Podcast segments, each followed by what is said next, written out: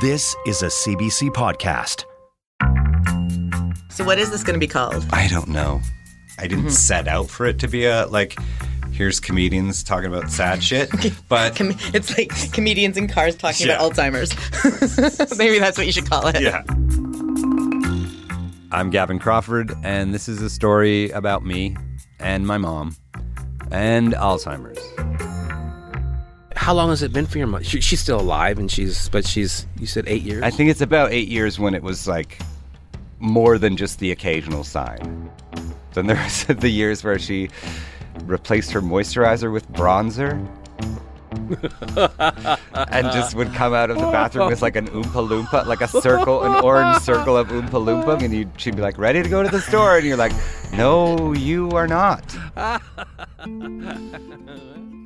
I used to talk about my mom a lot, but then one day I realized that I had stopped talking about her to people at all.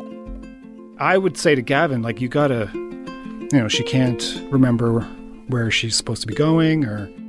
I felt like I was the only one saying there's something happening here. I'm a comedian. My brain thinks in jokes. But if you joke about your mom's Alzheimer's, it just ends up making people sad. But then I realized I know a whole bunch of people who also have that dark sense of humor who are going through the exact same thing.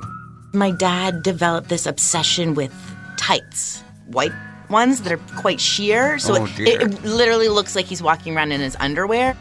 I made the mistake. I used to have a fire in here once in a while when she was here. And I came out from the bathroom and she was carrying a lit log, just walking through the kitchen. I was like, oh my God, that could have been really, really bad. If comedy is tragedy plus time, what happens when the tragedy unfolds so slowly that the comedy has no choice but to catch up? I always say to people, you know, we don't have a sense of humor for when life is great. We have it for when life is terrible. Laughing with my mom is the only thing that got me through. I've never been so happy to be funny as I have been in the last year and a half.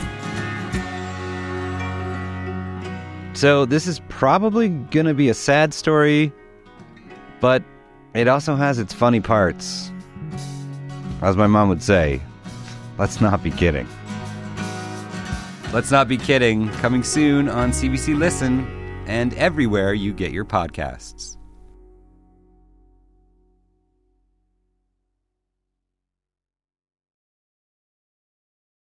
For more CBC podcasts, go to cbc.ca slash podcasts.